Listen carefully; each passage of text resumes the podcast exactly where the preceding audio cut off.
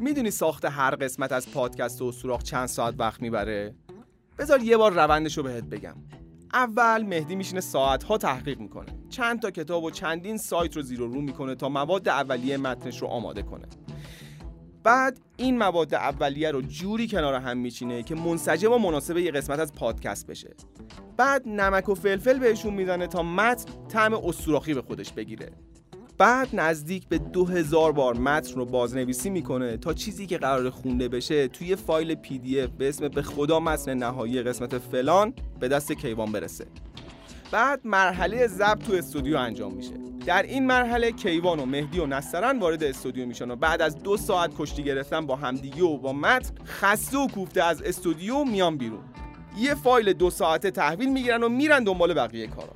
اون از فایل 2 ساعته بین 25 تا 35 دقیقه مفید صحبت‌های کیوان رو میکشه بیرون. اگه فکر کردی کار تمام شده، سخت در اشتباهی. تازه رسیدیم به مرحله انتخاب موسیقی و صداگذاری و تدوین.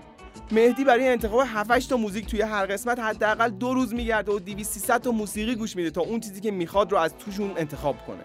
افکت‌های صدا و بقیه جزئیات تدوینم که اصلا واردش نشیم. بعد کیوان عکس کاور رو از بین 30-40 تا تصویر انتخاب میکنه و کاور رو آماده میکنه. بعد از آماده شدن فایل نهایی و کاور، قسمت جدید منتشر میشه و خلاص. راستی قبلش تیزر کار رو هم چند روز زودتر منتشر میکنیم.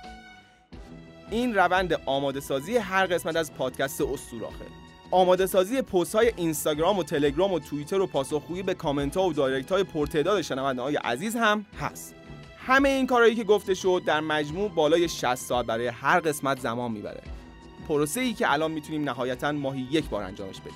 اما یه راه کمخرج و مؤثر هست که بتونی اسطوراخ رو زود به زود گوش بدی. راهش اینه که برای شنیدن هر قسمت از اسطوراخ حمایت مالی کنی. فایل صوتی هر قسمت قبل از انتشار با یه مبلغ جزئی در دسترسه. با پرداخت این مبلغ که دیگه حتی پول اسنپ از سر کوچه تا ته کوچه هم نیست، هم خودت کمتر برای شنیدن اسطوراخ انتظار می‌کشی، هم ما میتونیم بیشتر برای تولید پادکست وقت بذاریم و قسمت‌ها رو تند و تند آماده و منتشر کنیم. هنوز کلی اسطوره تو جای جای دنیا منتظرن که ما بریم سراغشون. میتونیم به پلتفرم‌های دیگه مثلا یوتیوب وارد بشیم، سایتمون رو تکمیل کنیم و علاوه بر محتوای صوتی، محتوای تصویری و متنی با جلوه بصری قشنگتر تولید کنیم. همه چیز به این بستگی داره که هر شنونده از محتوایی که دوستش داره حمایت کنه. پس اسطوراخچیه با غیرت، حمایت.